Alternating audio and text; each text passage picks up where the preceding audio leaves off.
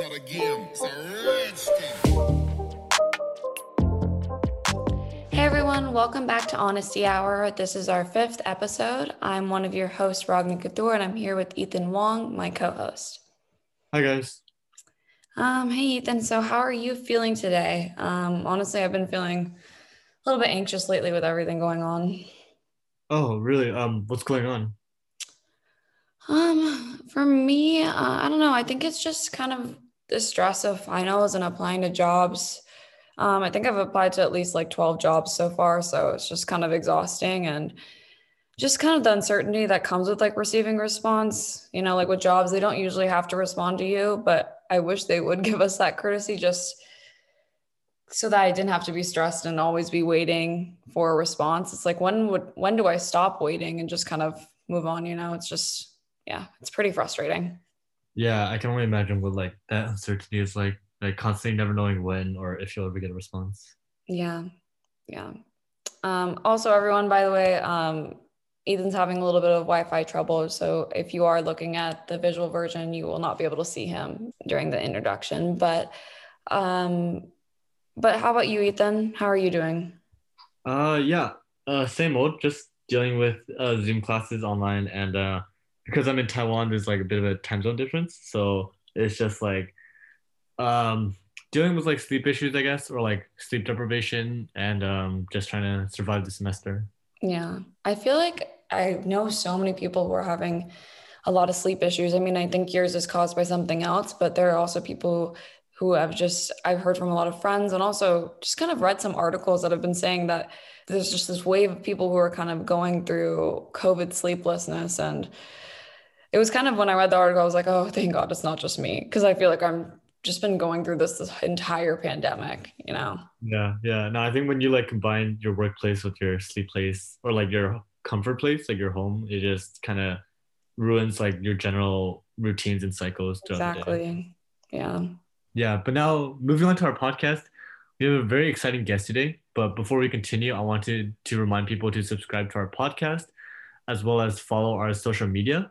So our Instagram is at USC Honesty Hour Podcast underscore, and our website is uschonestyhour.wixsite.com slash my site.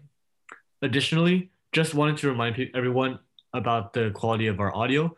We're still using Zoom during this pandemic, so the quality will remain the same until we are able to be together and rent equipment. So now, moving on to our guest for today.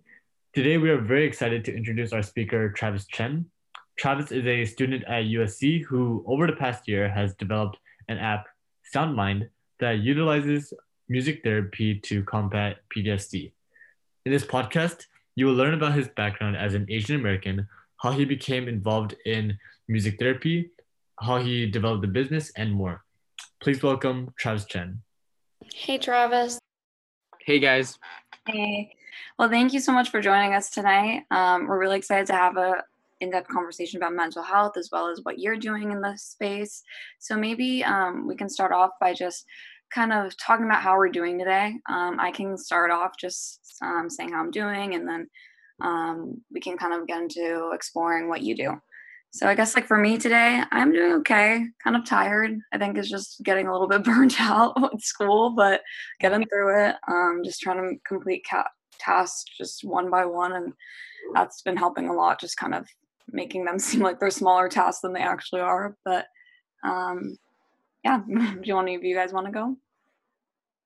Sure. Um, yeah, I'm I'm doing okay. Um, this week has definitely flown by. Uh, this semester definitely feels like it's more of a sprint than anything. Um, and you know, like there, it's just kind of like nonstop, uh, trying to figure out some time to breathe. Um, one of the most important things I think is just like stepping out of your your zone of like working, you know, an hour or two a day, like whether that's going outside and like what taking a walk or like going outside and going for like you know uh, ice cream runs or boba runs with your with your family. Um, so uh, been doing that, but I'm feeling okay. Excited Yeah. for the semester to end, definitely. Yeah, I feel you. Yeah. Definitely feel that. Um, yeah, this whole semester's been a speed run. Um, I think probably the same. Just uh, been tired with like a lot of exams recently, but everything's all right. Doing well. Yeah, Yeah. Travis, by the you're- way, I wanted to introduce you to Ethan. You didn't get Yes. to meet him during the Yeah. meeting that we had. Um, but yeah, he's our co-host. Um, he just joined, so he was on our last podcast that we had, but this is his second podcast he's doing with us. So Awesome. make the time. Yeah. And Ethan, where are you calling in from? I'm calling in from Taiwan. Oh no, no way. Which part of Taiwan? Uh, Hsinchu. Okay, very cool. I'm actually going to Taiwan um in a few weeks Oh, really? for the, What for for? the holidays. Oh, okay. Yeah, I, okay. I'm from Taiwan.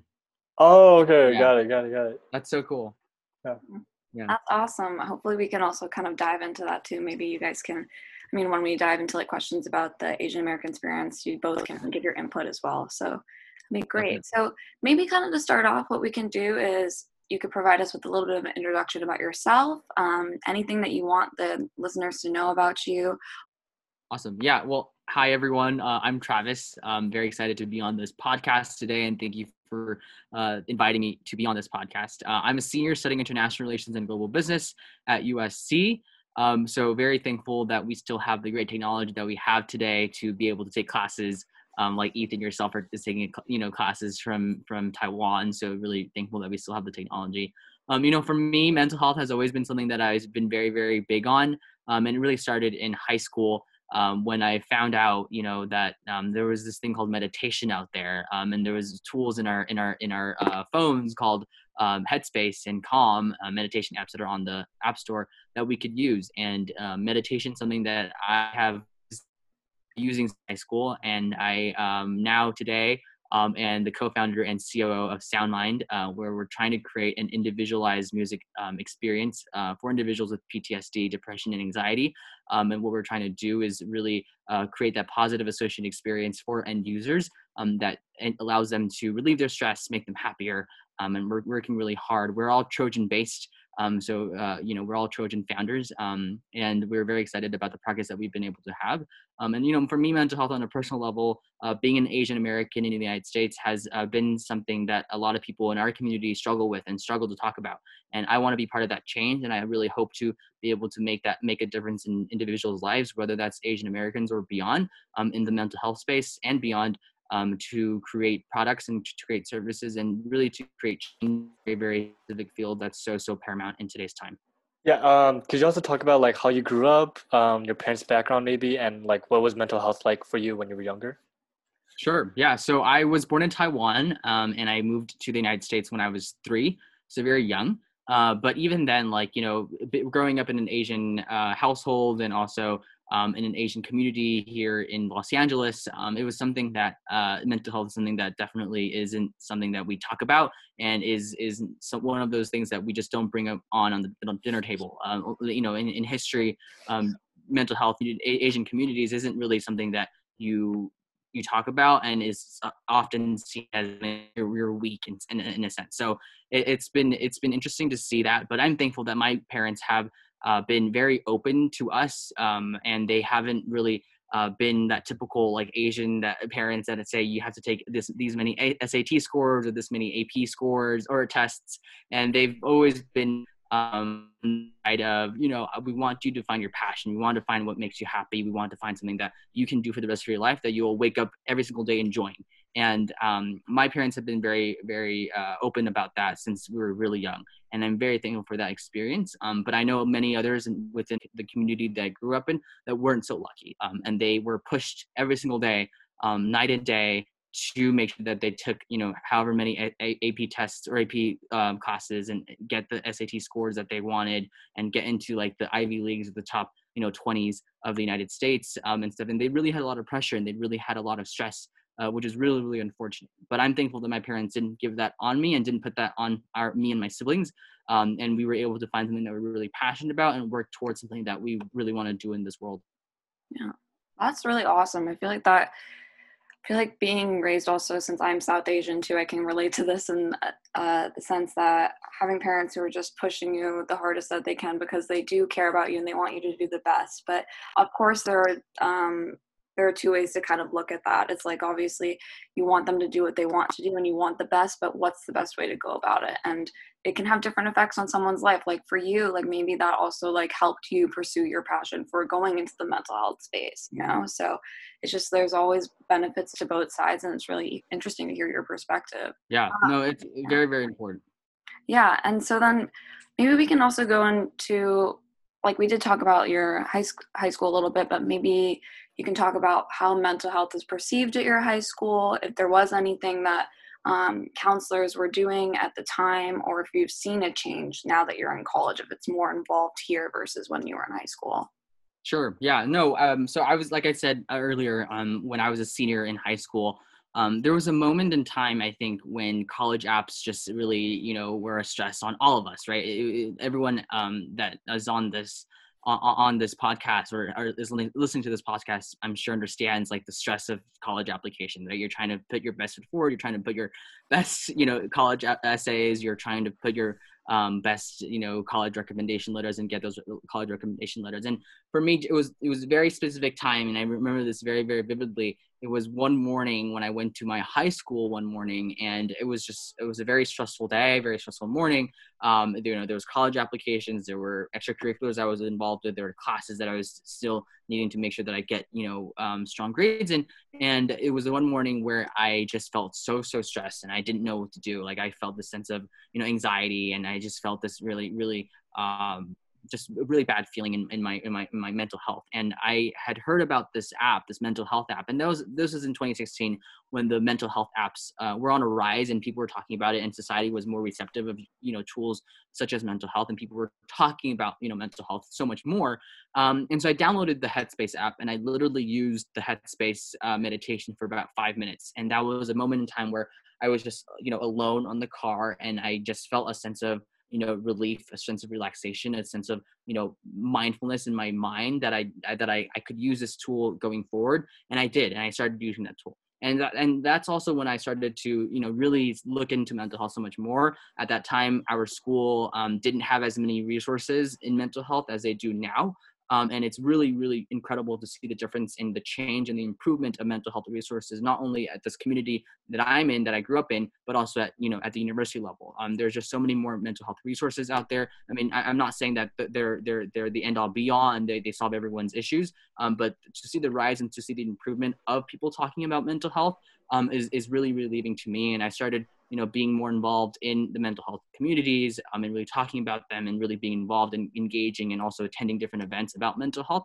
and talking about it to to to my friends as well. Um, and then but you know also at the, on the professional level you know corporations are really turning their heads into looking into um, different kind of resources and tools that they can provide uh, you know their employees with mental health resources. Um, for example this summer i was at amazon um, and they've offered us free headspace uh, subscription for you know the time that we were there and that's a really really big part and that really shows you how important mental health and mental health resources are um, to these corporations and they're really investing into this because they realize that it's something that we cannot shy away from and we cannot you know not talk about and it needs to be something that we are putting at the forefront of everyone's lives and, and even at the at the corporation level Yeah. Yeah.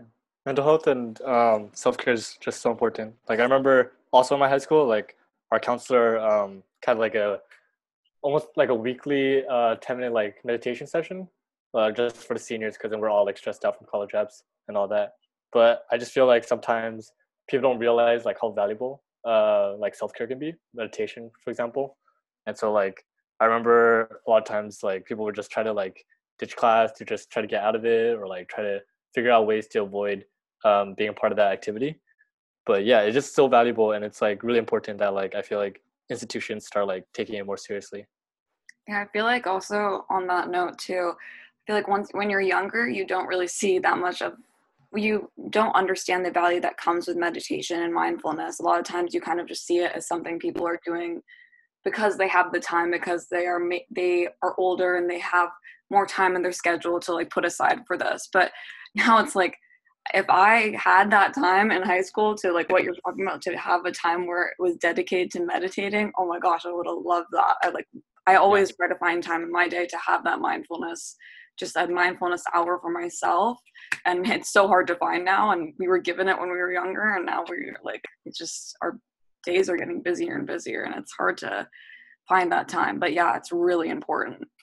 Yeah, and I'm even seeing seeing at the elementary and middle school levels, like you know, students and and teachers health into their curriculum or into like their schedules of the day like you know whether that be yoga or mindfulness or just like you know you know writing notes to other people about like oh you know you mean a lot to me and the, the, the, the little things about like you know really showing your love and your care for others uh, really go a long way and, and i think that's that's so important uh, people that my parents showed me that when i was young and like to be able to see that across the board now is really really important and like you mentioned you know self-care and to really realize that you are all so worthy and so loving and so important in this world that that that really really means a lot um, to the individual and i really hope to see that going forward ac- across the world yeah definitely um, maybe we can hop into uh, your experience at USC. I think that'll be uh, really interesting to talk about it, especially um, from the Asian American perspective as well. So,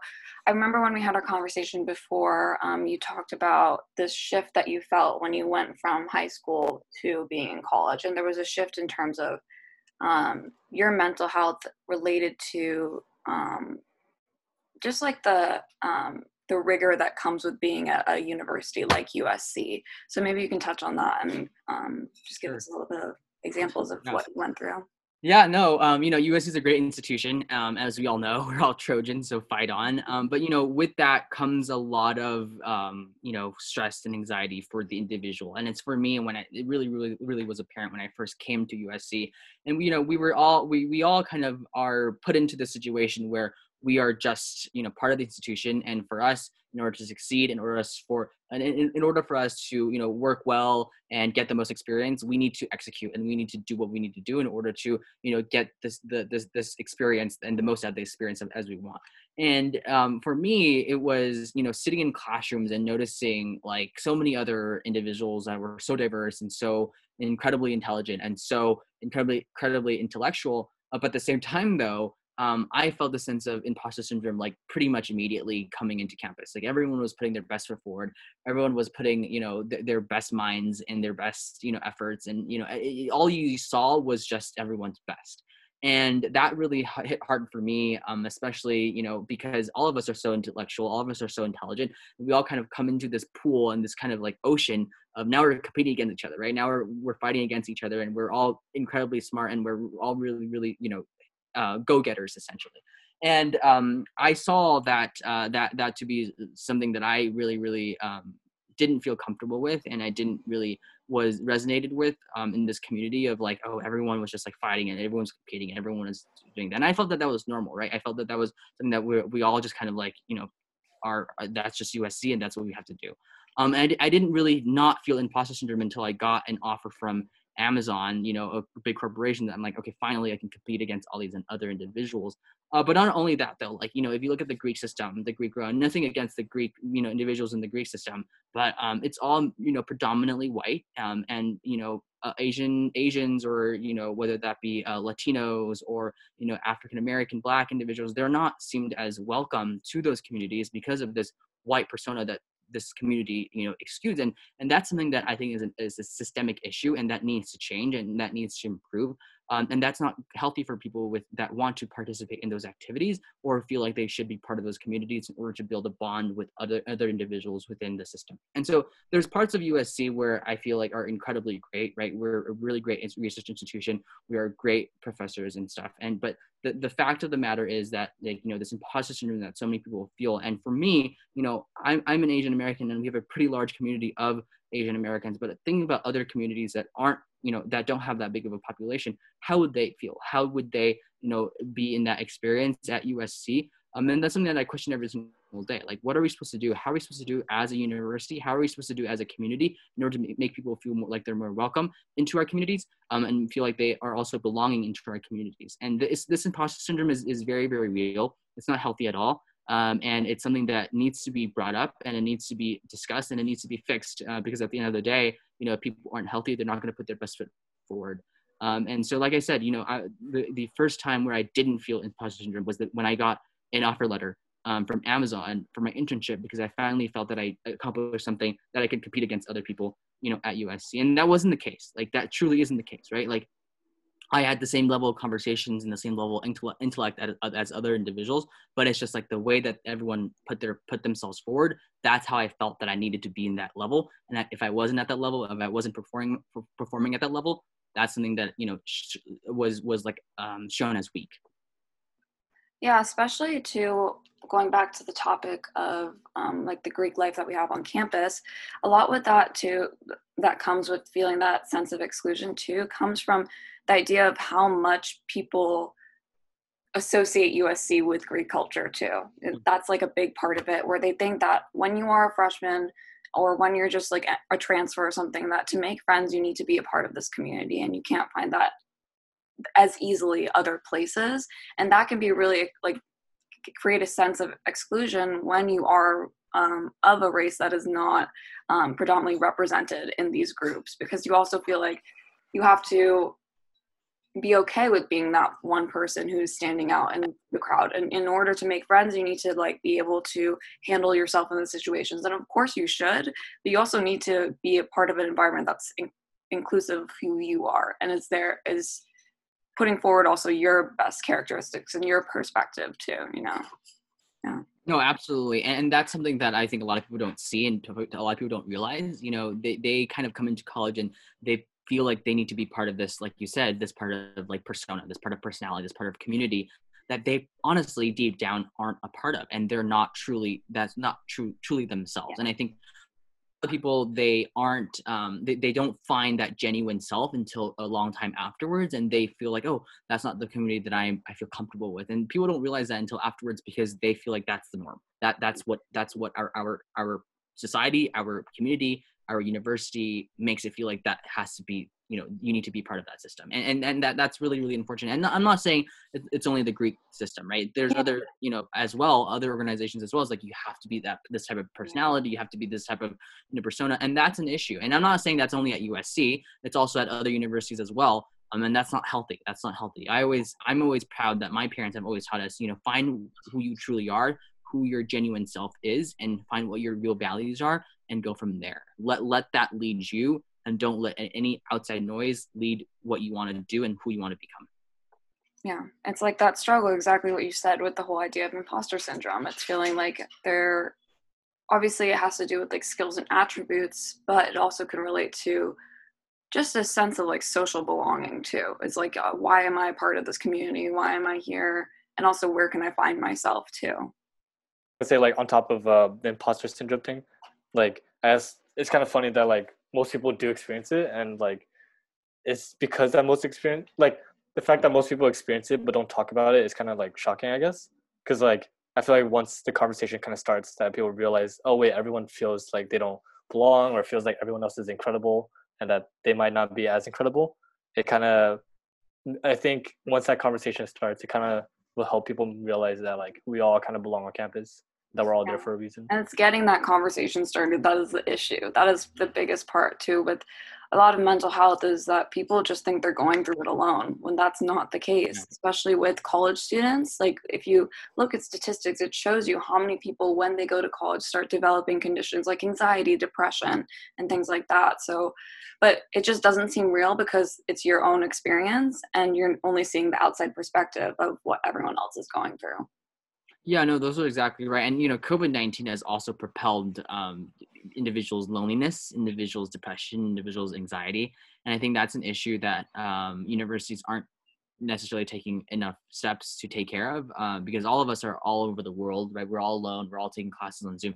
And it's just not the same, and, and, professors aren't talking about it in my, at least in my classes. Um, and, and yes, you know, the university is um, taking initiatives such as you know making pass no pass an option for individuals who choose to do so um, and also ending you know classes a little bit early but there's so much more like you know this whole semester has felt like a sprint like i had mentioned um, and it just feels so so so fast and there's no break there's no time to breathe um, and and you know we need to do more about that and we really really do and professors um, I think, uh, at least for my professors, you know, should do more to that. Um, and the university also should take more action on providing resources and providing tools and also talking about it. And I'm not saying that they're not, uh, you know, taking more steps to do so um, would be would be great. Um, I guess just to dive deeper into your experience at USC, can you also like talk about what it was, what it's like growing up uh, at USC as an Asian American, and what your thoughts are on the Asian American community?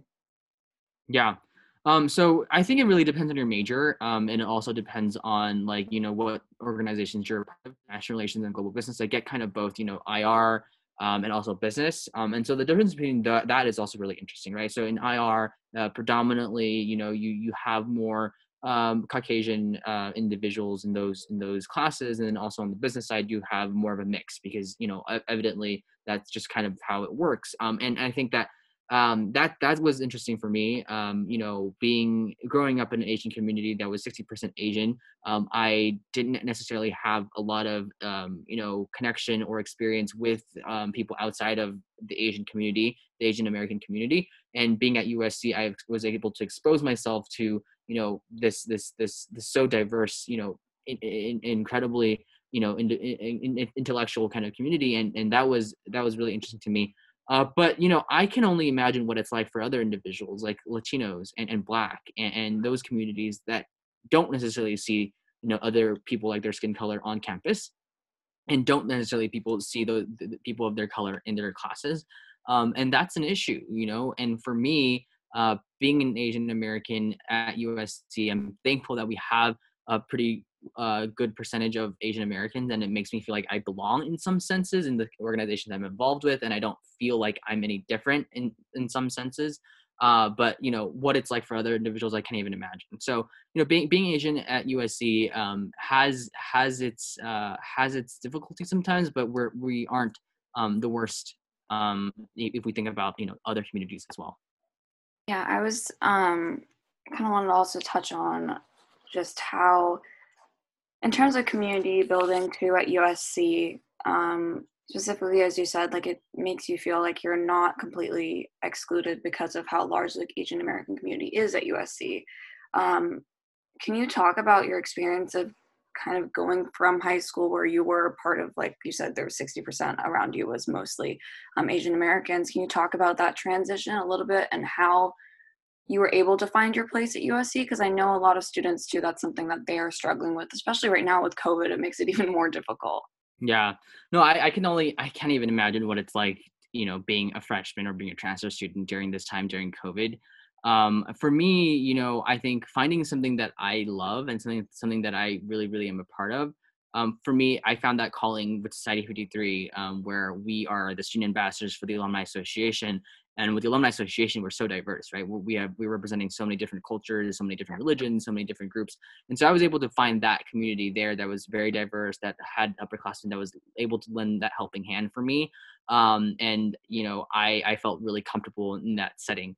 Uh, but like you said the transition from 60% asian to now you know like a community that that that is I, I'm not sure the statistics, yeah. but I'm sure it's a lot lower than 60% Asian in at USC um, it was very different and uh, um, you know the classes were very different and you know i saw professors favoring and i still do i still see fa- professors favoring you know uh, white caucasians over other individuals um, and, and that might just be the fact that you know that's just the, the system like that, that's how it works but that's an unfortunate system right? Like how about other people that want to show up and want to participate um, but don't have that opportunity to and because you know your last name is not a you're not your last name is not Caucasian. Um, and you know, and that that's that's frustrating and that's um, that's demoralizing in some senses, and that's also really really um, unfortunate for the for everyone else that wants to have an equal opportunity. And you know, we don't really talk about this, um, but it's really true. Like even internships, like you know, you see internships people favoring like oh uh, people who have you know last names that are that are uh, probably you know of, of families that are really wealthy and really well known and, and um, we see that like you know day in and day out um, and and that's that's not something that uh, should be the case but that's just the unfortunate you know reality of life and i want to see that change um, really really soon because that really needs to be be charged and we, we're seeing that with corporations that are taking more initiatives for diversity initiatives and diversity inclusion you know um, opportunities and, and internships and stuff like that so we're definitely seeing some changes um, with uh, uh, with you know uh, inclusion and and and making sure that people feel like they're part of this community but there's so much more that we can do Um, and when we see change, and like you know, for Society 53, what I did um, as the president of that organization, I, initiated a diversity and inclusion committee. When we look at diversity and inclusion, it's not about just you know adding and, and setting metrics of saying we're going to add 25% you know X to this to our community next year or in the next five years, right? It's seeing how do we make sure that these people feel like they are part of our community how they feel like they're welcome into this community and, and are able to succeed and are able to you know, make sure that they are able to excel in those in those in those settings Mm-hmm. so th- those are things that i you know um, am a part of and i hope to continue to be a part of moving forward Yeah, I think that's especially that's a really great point to make, um, especially just with where our country is and what state we're in right now. I feel like a lot of people think it's all about the numbers, like that'll solve everything. But that's just not the case. If you are going to increase the number of students of color, or if you're going to increase diversity, you need to make them feel welcome so that they can prosper in that environment, so that they can continue to make an impact even further when they leave this college environment when they leave like their um, educational um, just background um, but i guess like now i do want to give us time to talk about your app. I really want to get into that just because that is kind of also the reason we wanted to talk with you and learn more about what you do. But before we get into that i know that you had mentioned um, kind of how the app came about. So do you want to talk about that with your friend brian how that how that all started Yeah, absolutely. So uh, Brian and I were actually roommates in Washington D.C. and we were in the USC and D.C. program. I was interning on Capitol Hill for uh, U.S. Senator Feinstein, Cal- Dianne Feinstein of California, and he was interning on the House side. Um, and so you know we got along really well, and it was a great relationship that we had.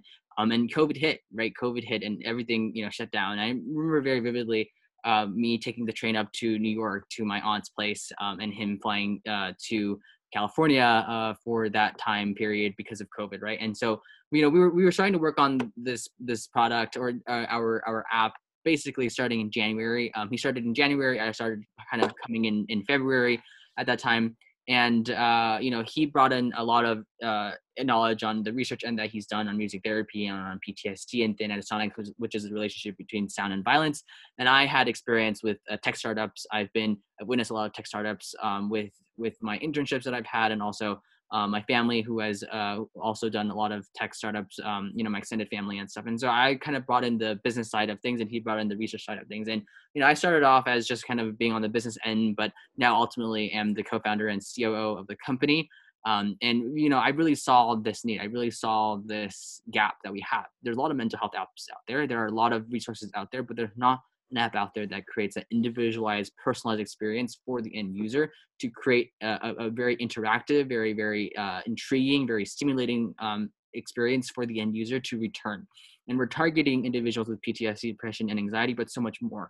We're, we're trying to create an app and we're working really hard day in and day out to make sure that we have that experience that ensures individuals come back to the app uh, that are intrigued by the what our app features are. We're, tr- we're creating 3D characters. We're, we're creating like a a Tinder kind of like feature of the app that creates like you know swipe left if you don't like the sound, swipe right if you like the sound. So we're thinking about inno- innovative ways that you know individuals would like the app, and um, you know so you know we started that uh, we started that in, in uh, early this year, and COVID nineteen has only helped us uh, with the time that we've been have at, having at home to you know be on Zoom calls like this one um, to really make sure that we are able to find a, a, a good business model number one and then number two obviously to create an incredible product that we can go out there and um, and market and um, really help this community that's in need. So we, we've been very, very thankful for the time that we have during COVID-19 to make sure that we are able to succeed and very thankful that we have a great team of individuals across the entire board um, to make sure that we are able to create a product um, that individuals and users will come back to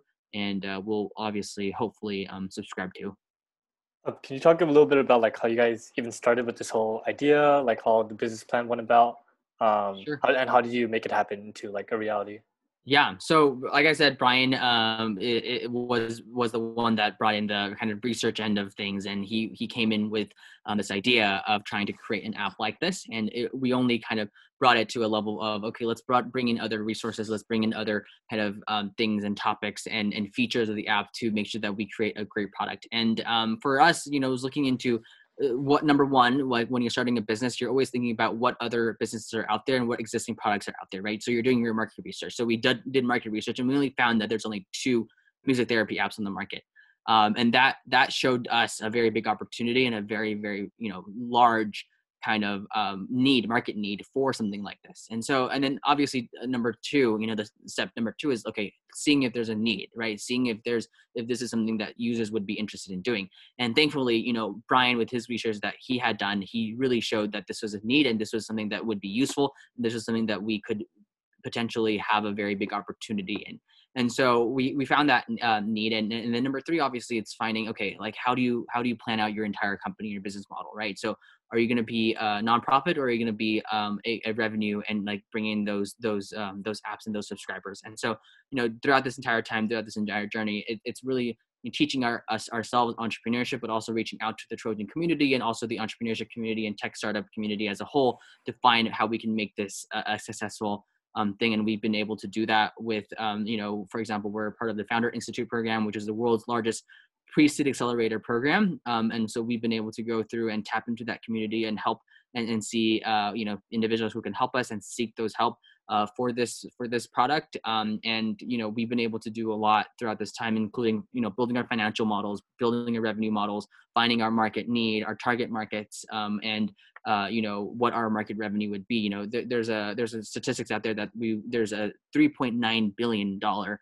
uh, market value by 2027 of the mental health apps out there. And so you know this is a very big opportunity. This is a very very strong kind of time for us to enter into um, and we really really believe that there's a need out there and a, a substantial kind of uh, market value that we can really tap into. And you know like i said you know music therapy app only has two apps on the market. Um, and so if we're able to compete against those two and even more and create that very, very intriguing experience that people are able to come back to, that's when we know when we'll be successful. Yeah. I feel like that just listening to how much effort and how much research had to go into just starting this and building the building a business plan from the ground up must have been a lot of effort. One of the things too I wanted to touch on as well is obviously you did a lot of research to create this app and to create the business plan but also with therapy related to PTSD, um, there's a lot of it is based in psychology and science. So, kind of what was wondering how you were going about collecting data and information on best practices. Sure. Yeah. No, that's very big for us. And at, at SoundMind, you know, we're very much research based and we're very, very big on science. And so we've been able to work with um, psychologists um, and researchers at uh, USC, at Drexel University and University of Notre Dame to really ensure that we are um, creating products and features that are part of that are really science based and science backed. For example, we have a brain exercise feature that will have six different brain exercises on the app, um, and those are all you know stimulating or targeting different parts of your brain, including concentration, uh, for memory, for sleep, etc. And um, we all make sure that we are able to use data that we collect um, and you know, obviously, COVID nineteen has been very, very hard to do a lot of the uh, research in terms of like user experience and stuff. But um, we've been able to use a lot of the data that we've been able to collect to uh, drive our drive our business and drive what we're doing, um, and make sure that we're all uh, research um, backed. And then also, um, you know, the binaural beats section that we have in our app, um, which is different sound frequencies to help with you know concentration, memory, uh, sleep as well, has been has been very much on the research end um, that we've been able to work on, and um, and other portions, of course, you know, like our our our our uh, our music player uh, PTSD uh, portion and depression and anxiety has also been very much um, you know on the research end, um, making sure that we are reaching those levels, and we're working with psychologists to make sure that we have the best experience.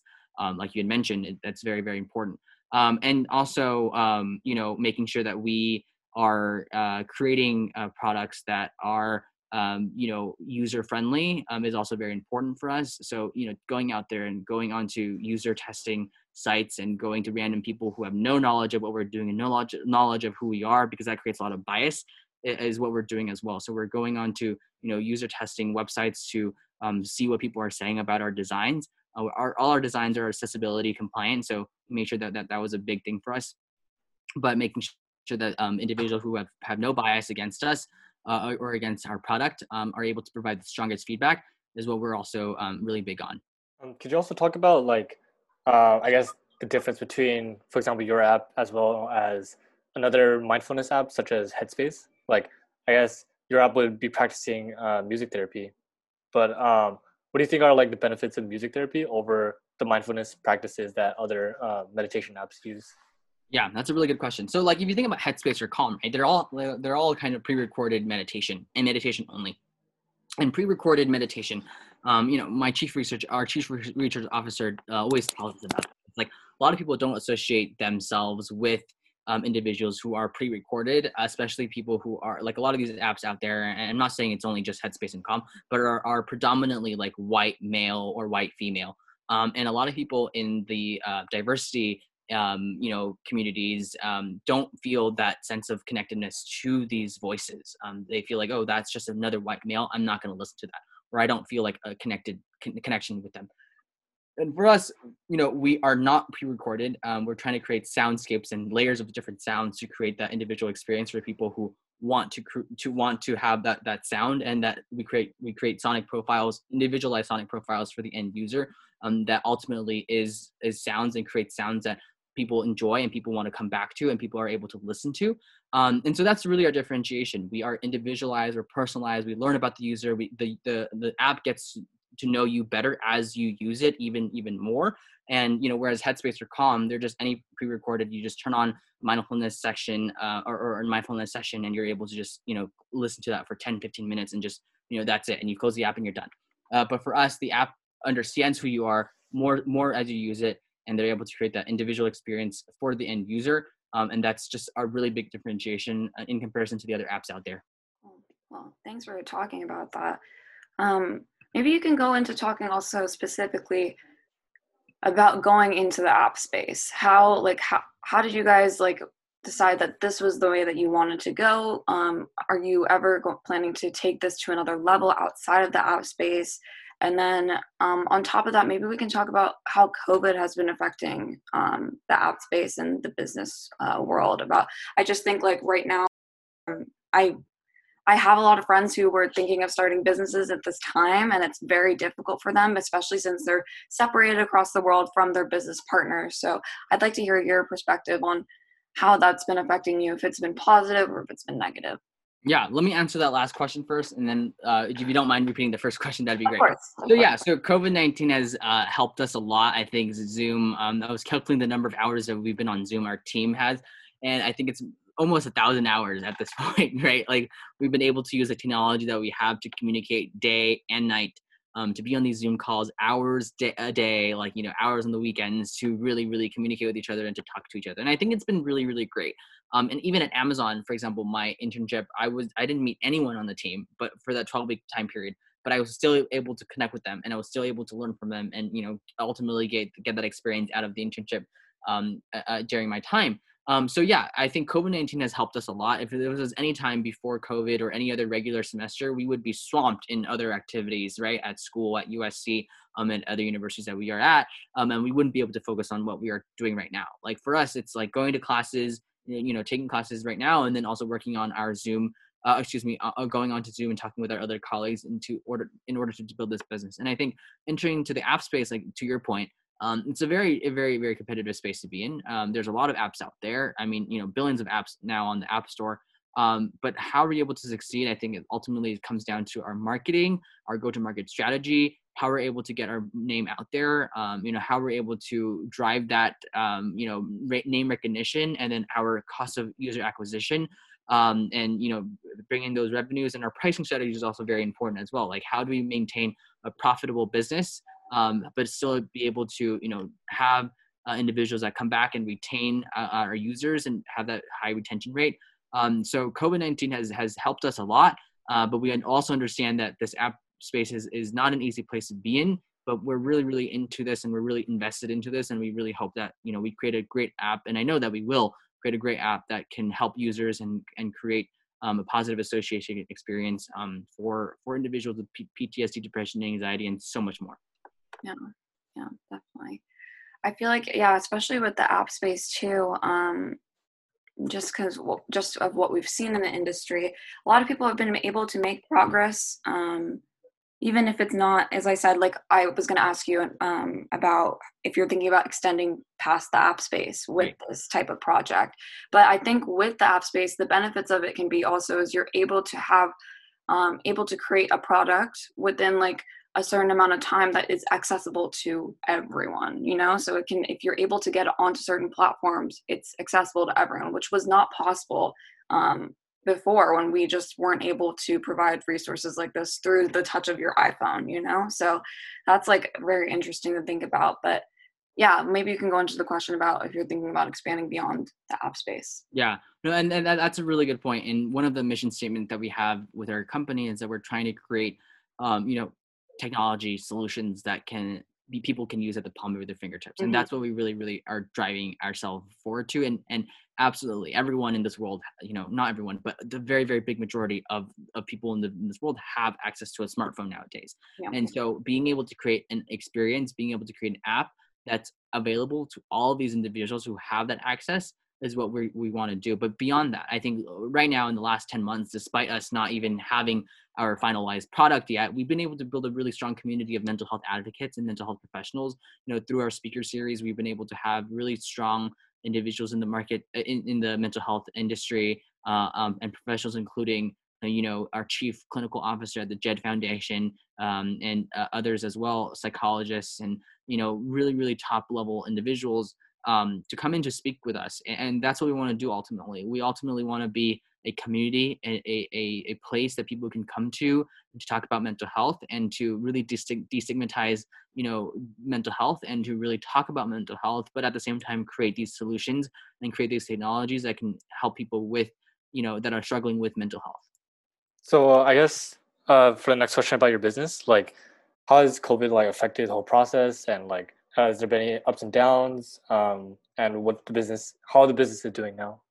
Yeah. So, uh, like I mentioned earlier, um, COVID nineteen has helped us a lot through this process. Um, you know, we've all we were all sitting at home at the very beginning, and it wasn't for us. It wasn't sitting around and watching Netflix or you know doing other things. It was us going onto these Zoom calls. My family was always asking me, "Why are you always in your rooms on Zoom calls? Like you're at home now. Like shouldn't you be relaxing?" I'm like, "No. You know, we're trying to build a business here. We're trying to build something that we can do." Um, and really help people as well. So um, it has helped us a lot. We, in fact, out of the seven people on our core team, I've actually only met a handful of them, uh, only because that's just how it was. And I and if this was pre-COVID, we would all obviously have met, met met in person. We probably would have been working in person already, but I've only met a handful of them, um, and that's just been so interesting to me because you know we are working day and night and, and like every single day. I call these individuals, but I haven't even met these person, uh, the, the, the- these these people and um and then, that that seems like it's okay at today in today's time because you know it's like the new normal right? Like we're all at home and we're all like you know working from different places around the world. We have people that are in the east coast and we have people in the west coast and we're always just calling and calling and calling making sure that we come up with ideas and strong ideas and and, and strong businesses um to to make this to make this a reality. Um, and I think one thing too, just because we are um, running low on time, so I want to be able to get into resources. But before we do that, um, we kind of touched on this a little bit before, but when Ethan asked you what kind of differentiates you from other apps, but one thing that I would like to kind of go into is why is it so important to have um, music therapy in relation to PTSD? Why is that important, especially to why soundscapes specifically? And then um, on top of that, um, you were talking about this connection between violence and sound. I think that's what how you mentioned it. Maybe you could talk about that too.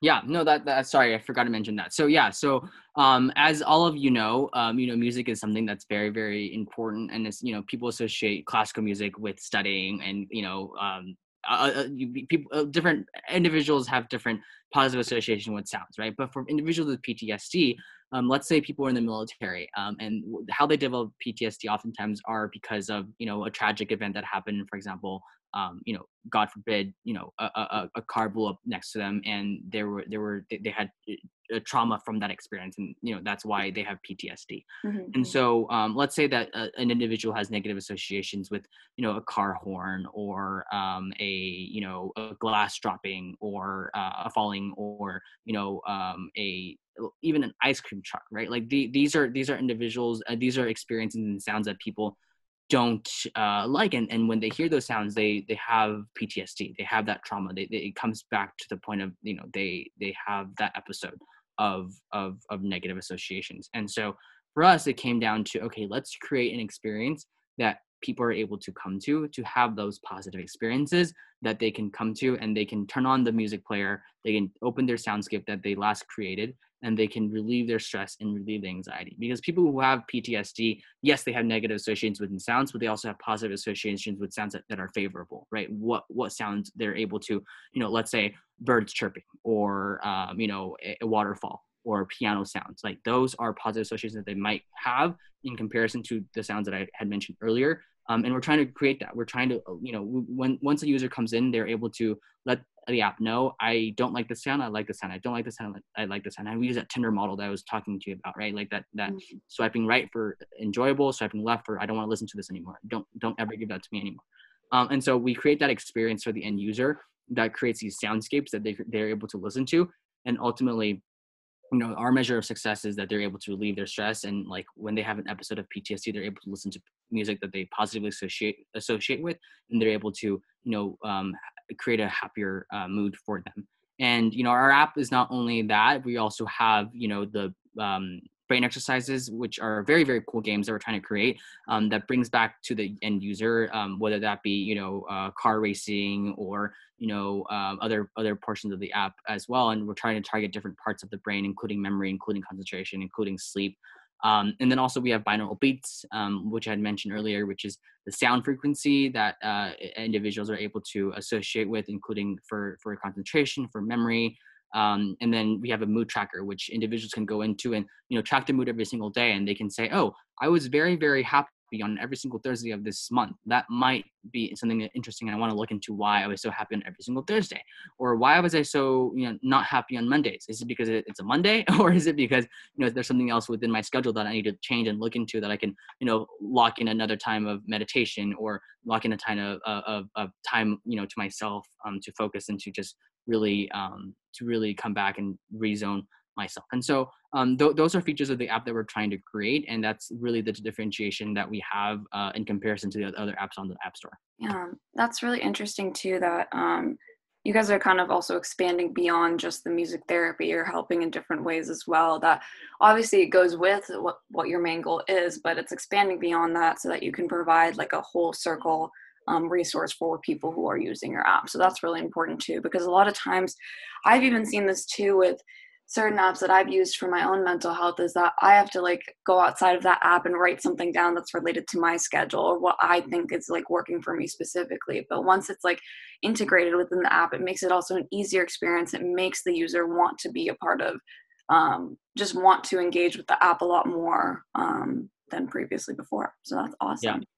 Absolutely. And, and this is something that I forgot to mention. Um, really, um, the, the reason why um, I kind of started getting so involved into mental health, even at the college level, was because there was one day, and I remember this very, very vividly, it was sophomore year, um, where I was just reading the news on the New York Times, on the New York Times app, and I read about a student that took his own life at Columbia University um, and you know that really really struck me because i was like oh my gosh this is another individual that is in college and i'm also in college and you know um, he took his own life.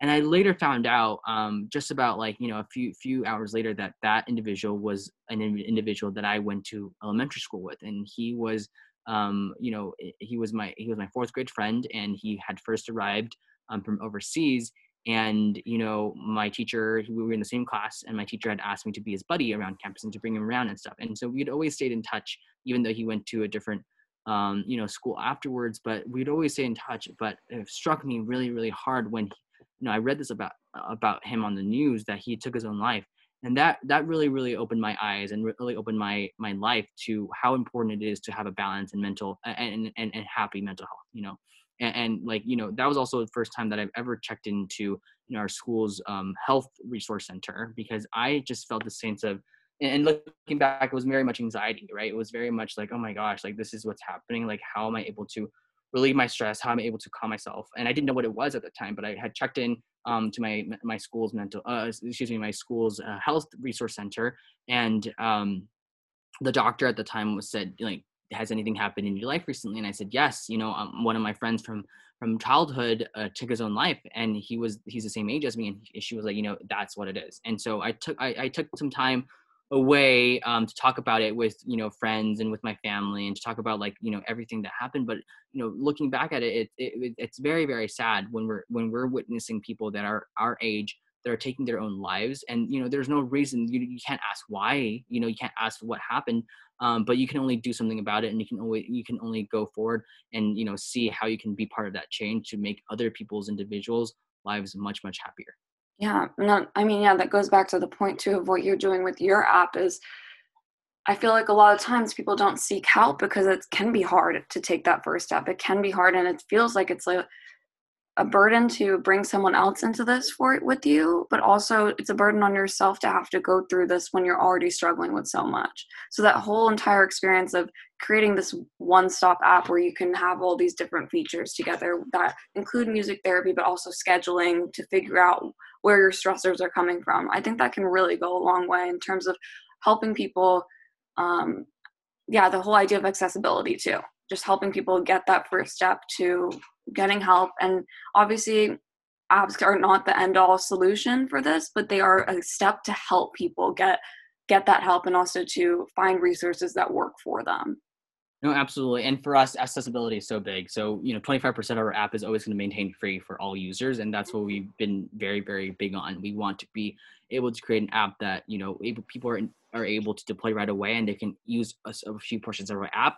And so we're really, really big on that. And we're also um, to your point, accessibility wise, you know, really big on making sure that we have diverse perspectives into our integration of the app, whether that be our our, our uh, meditation portion that we uh, that we'll have eventually. Um, you know, bringing diverse speakers into that um, to talk about meditation is something that we are also uh, targeting as well. And, and uh, our, one of our target markets is underrepresented communities, you know, BIPOC and LGBTQ plus um, communities. A lot of people in the LGBTQ plus communities, they they they they are you know they are betrayed from their families or they have trauma from sexual assault and it's really really unfortunate to see that that's the case um, but in but for us it's really big that we are able to help these communities and that's what we'll always maintain to do.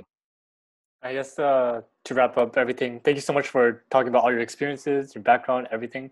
Um, i guess to end off the podcast um, what resources would you recommend to our listeners in terms of mental health or to learn more about music therapy? Or if you have any last words you can also add on yeah no i for me i you know for me i think what is important is that everyone needs to recognize that mental health is something that is so so important and that it needs to be that we are talking about and in the classrooms or outside of the classrooms or even in the workspace. And if they're not you know take that time and take that initiative to read upon on mental health resources, including you know there's so many great resources on there uh, out there that you know talk whether that be you know just googling mental health resources or going on to you know news articles on the Wall Street Journal, on the New York Times or CNN or other news sites that are talking about mental health. You know it's a very very mainstream topic that we're talking about now in society. But taking the time to read about uh, read about it and uh, recognizing that it's so important um, you know blocking in time in your calendars to just um, step away from your computer step away from your phones putting your phone away. Like one of the things that i love to do is putting my phone upstairs you know it, in my in my bedroom and like you know just just just putting it away and not having to answer anyone for a good chunk of time. Because that's when you really realize and you're able to self-reflect and just to you know before pre-covid we would be able to travel. And when we travel like we typically just focus on traveling and not necessarily replying to your friends right? But now we can't really do that. So blocking in the time um, to just just relax and you know mute everything out mute all that sound and all that noise out is so so important. And i think that's something that we all need to recognize and also stepping away from your your zone your your box right? Like going out on walks going out uh, and just going on hikes on the weekends uh, really realizing that that's what you need to in order to sharpen the saw as i say right? Sharp, sharpening our our toolkit sharpening ourselves um, is so so important and um, that that's always something that we all need to do and like going forward that's that, that's what our society will need to focus on and that's what our society will focus on.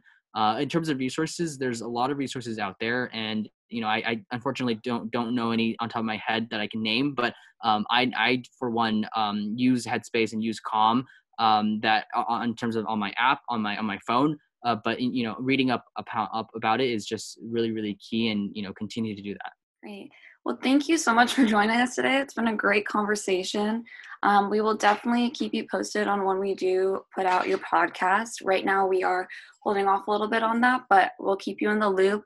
Um, we'll also send you links to our um, social media, our new website, so that you can check out any of the resources that um, we have available as well if you want to look into that. Um, additionally, yeah, we can send you a link to the podcast so that you can also um, uh, publicize it too if you want to on any of your platforms as well. Awesome. Um, but thank you so much. It was really great to hear about um, the company that you're building. And honestly, we wish you the best of luck. And I'm sure you guys as a team are going to be so successful. Thank you, thank you, and you know, great to meet all of you. It's, it's such a pleasure, um, and you know, thank you for reaching out. I know that um, you, all your team members are just so great. When I was meeting them on Wednesday, so really, really excited for the, all that, all that's to come. Alrighty. Well, have Thank a good you. rest of your uh, night and stay safe and healthy. You as well. Thank you so much. Bye. Thank you. Bye. Bye.